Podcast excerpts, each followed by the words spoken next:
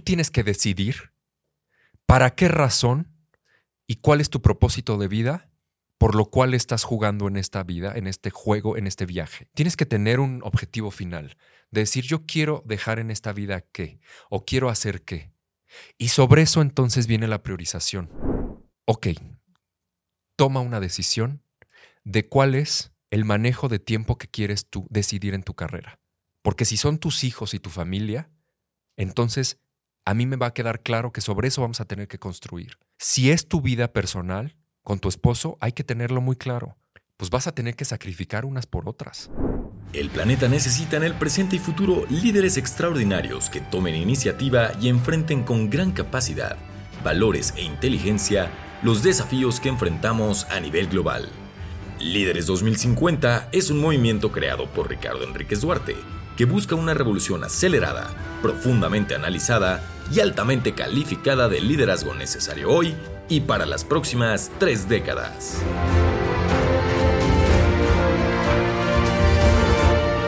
Hola, ¿qué tal líderes 2050? Es un placer estar con ustedes en este nuevo capítulo de esta miniserie de habilidades gerenciales, que bueno, solo es una probadita porque como ya saben, la certificación la vamos a lograr en Gift Academy y sí, sí es comercial porque estoy muy orgulloso de lo que el equipo está haciendo junto conmigo. Créanme que van a aprender muchísimo, pero quiero darles una probada de todo lo que vamos a ver de manera muy práctica y que les puede funcionar para cualquier nivel, para cualquier industria, para cualquier empresa. Bueno, hoy vamos a hablar de un tema, una habilidad que es priorización, que me la pidieron por ahí, que para mí es un tema muy sencillo, pero no porque para mí sea sencillo, créanme que pues ya nací con eso Claramente tuve que pasar por varios trancazos, por varios momentos para poder compartirles algo de lo que me ha funcionado, pero básicamente el tema de priorización es un tema que vemos latente en cualquier empresa.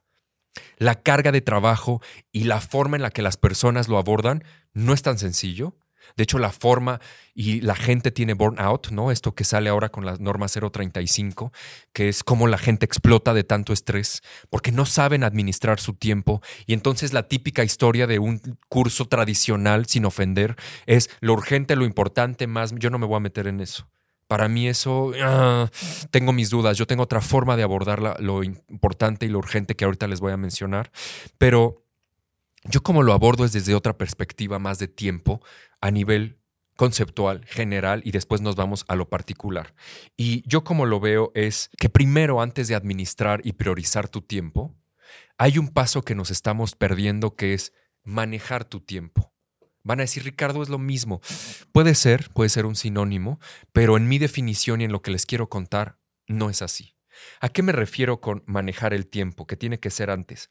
Es Tú tienes que decidir para qué razón y cuál es tu propósito de vida por lo cual estás jugando en este juego, en este viaje. Juego porque para mí tiene que ser divertido.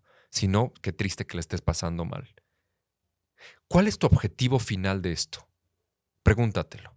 Si no lo tienes, investigalo y defínelo, porque si no estás para todos lados yendo.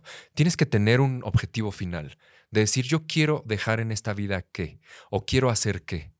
Y sobre eso entonces viene la priorización. Así de fácil. Van a decir, bueno, Ricardo, pero no te entiendo a qué te refieres. Tengo unos, unas posibles opciones. Un posible manejo de tiempo sería para satisfacer a la empresa. ¿A qué me refiero con esto? Que esa persona, imagínensela o imagínenselo, un empleado en una empresa, va a vivir para la empresa. Entonces todo lo que venga en consecuencia va a ser decidido para la empresa. Hay otro ejemplo, el segundo, para su jefe o líder. Esa persona maneja el tiempo para el líder, para quedar bien con el líder. Analicen que haya personas en su empresa, porque yo me acuerdo de muchos, de muchas, que solo viven para lo que su líder quiera. Está cañón. Ahora, no estoy diciendo que sea bueno o malo, cada quien decide. Yo no lo comparto, porque yo tengo otras prioridades u otros deseos, otro propósito. Están mis hijos, está mi vida, está el deporte, está mi lectura, está Líderes 2050, está mi empresa, están varias cosas. Pero a lo que quiero llegar es cuando tú te das cuenta del manejo de tu tiempo, tu agenda va a cambiar.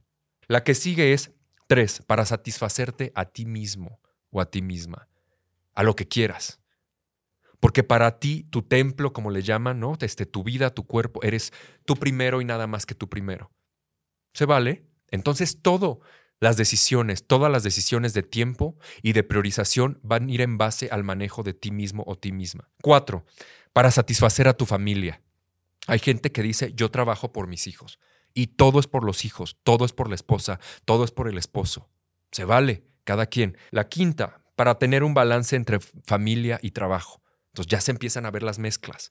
Entonces, típica persona que dice, yo tengo un balance de vida, me voy a las cinco porque a partir de ahí voy a trabajar con mis hijos. Trabajar no me refiero laboralmente, sino me refiero a todo lo que involucra estar en casa, a mamá o a papá. Los roles cada quien los define. Entonces todo ya va a partir después de que tú decidas el número 5, el número 4, el número 3, el número 2, el número 1. El 6 puede ser no sé.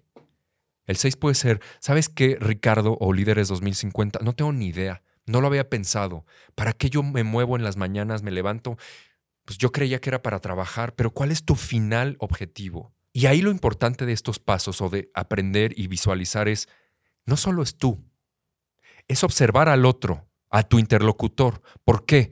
Porque si tu tiempo está enfocado al balance de vida y tu jefe está enfocado a satisfacer a la empresa o a su jefe, ¿cuál va a ser el cortocircuito? Que después de las 5, si tu jefe le urge algo para que lo entregues ese día a las 7, y tú tienes y sabes que tienes que ir por tu hijo o hija al kinder y nadie más lo puede recoger más que tú, y aunque no vayas al kinder, quieres estar la tarde compartiendo con tus hijos o con tu novio o con el gimnasio o con tu perro o con tu esposa, con lo que sea, va a haber un cortocircuito de comunicación. ¿Por qué? Porque el líder va a estar por un lado pensando y teniendo una expectativa de trabajo y tú estás por otro lado porque tu manejo del tiempo es diferente. La clave entonces es primero definir tu manejo, tener muy claro cuál es mi jugada. Mi jugada es mi familia, ¿ok? Entonces sobre eso genera tu tiempo y tu priorización. Y cuando no empatas con el jefe, de lo que se trata es tener una conversación directa con él o con ella y dile, a ver, sentémonos y alineemos expectativas. Y tienes que ser muy claro. Obviamente lo que no estoy diciendo aquí es, pues no hagas cosas en las tardes, por ejemplo, o en la noche. Si un día se necesita trabajar a las 9 de la noche, bueno, acuesta a los niños, este, termina tu gimnasio antes, este, duerme al perro, paséalo antes y a las 9 puedes trabajar porque se requiere. Pero va a haber momentos donde tendría entonces tu jefe que saber que tu prioridad no está nada más en todo el día estar trabajando para la empresa. Ojalá tu jefe o líder lo entienda. Ese sería un líder admirable. Si no tenemos un problema. Yo ahí les diría a los líderes que escuchan que no permiten tener estas conversaciones, híjole, aguas, porque te estás demostrando que lo que te importa es tu beneficio y brillar tú, no tu gente. Y la gente también tiene derecho a decidir el manejo de su tiempo. Les voy a contar una anécdota. Yo también soy coach de algunos ejecutivos de varios niveles. Eh, lo hago un poco por hobby, pagado, pero para mí me encanta cuando tengo tiempo. Y me acuerdo perfecto de una de mis coaches, que es una ejecutiva de muy alto nivel. Me decía, Ricardo, es que este, pues no, no me da tiempo. Que hablábamos de algo y tomábamos una decisión. No, no me da tiempo. ¿Pero por qué? Pues es que estoy también como vocal en la escuela de mis hijos y, y luego llego y pues aunque tengo muchacha, tengo que hacer el quehacer y la comida y no sé qué y la ropa y, y yo, ok, toma una decisión de cuál es el manejo de tiempo que quieres tú decidir en tu carrera. Porque si son tus hijos y tu familia, entonces a mí me va a quedar claro que sobre eso vamos a tener que construir. Si es tu vida personal con tu esposo, hay que tenerlo muy claro. Pero si si hay una contradicción, porque a mí me, contrataste para dar más resultados, para ser una ejecutiva de altísimo nivel, de dar millones y millones a tu departamento, de traer más bien, porque está un poco en ventas, y digo un poco porque no necesariamente toda la parte de ventas la maneja en su departamento, pero sí hay mucha influencia, pues vas a tener que sacrificar unas por otras.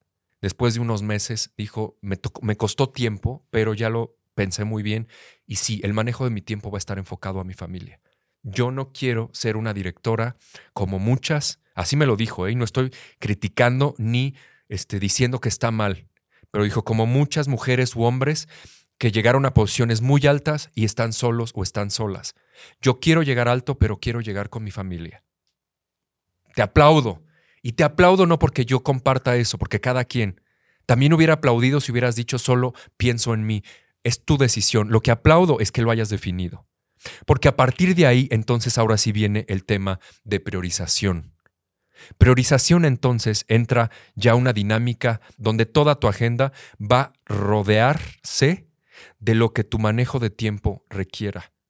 Ahora, eso va a tener consecuencias positivas o negativas, claramente, pero yo te diría no necesariamente.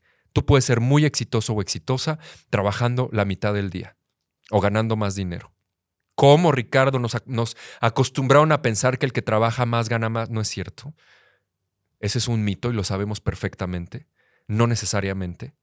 Hay gente que puede tener ingresos muy grandes o tener resultados extraordinarios trabajando poco. Yo tengo un ejemplo por mí mismo, ¿no? Al final, cuando era empleado, yo trabajaba, me acuerdo, dos, tres horas en la chamba operativa y lo demás me dedicaba a hablar con la gente.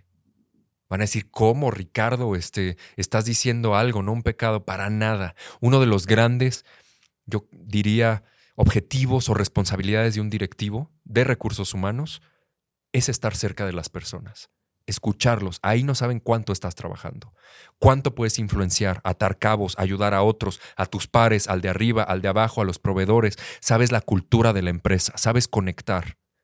Pero yo sabía que después en la tarde yo ya estaba libre, yo me iba al gimnasio, yo me iba con mi familia, cada quien decide. Entonces la priorización tiene que ver mucho con la agenda. Si tu agenda no lo tiene, pues no, es, no, no te importa ese manejo. Está forzado. Ahora después voy a entrar a la parte de lo urgente, lo importante. Y para mí hay tres. Tres puntos que van a definir que son extremadamente urgentes e importantes. Si eso lo haces, olvídate de este cuadrante que no sé qué, que no sé cuál, que digo, lo digo con respeto a quien capacita en esos temas, que ya este, los encuentras por todos lados, pero ahí hay confusiones, porque cada quien va a determinar. Pero hay tres cosas que no puedes dejar o no puedes pasar en alto. Y eso lo vemos en Gift Academy. Los voy a dejar con la tentación. Pero bueno, muchísimas gracias, Líderes 2050. Es una probadita de esta miniserie de habilidades gerenciales.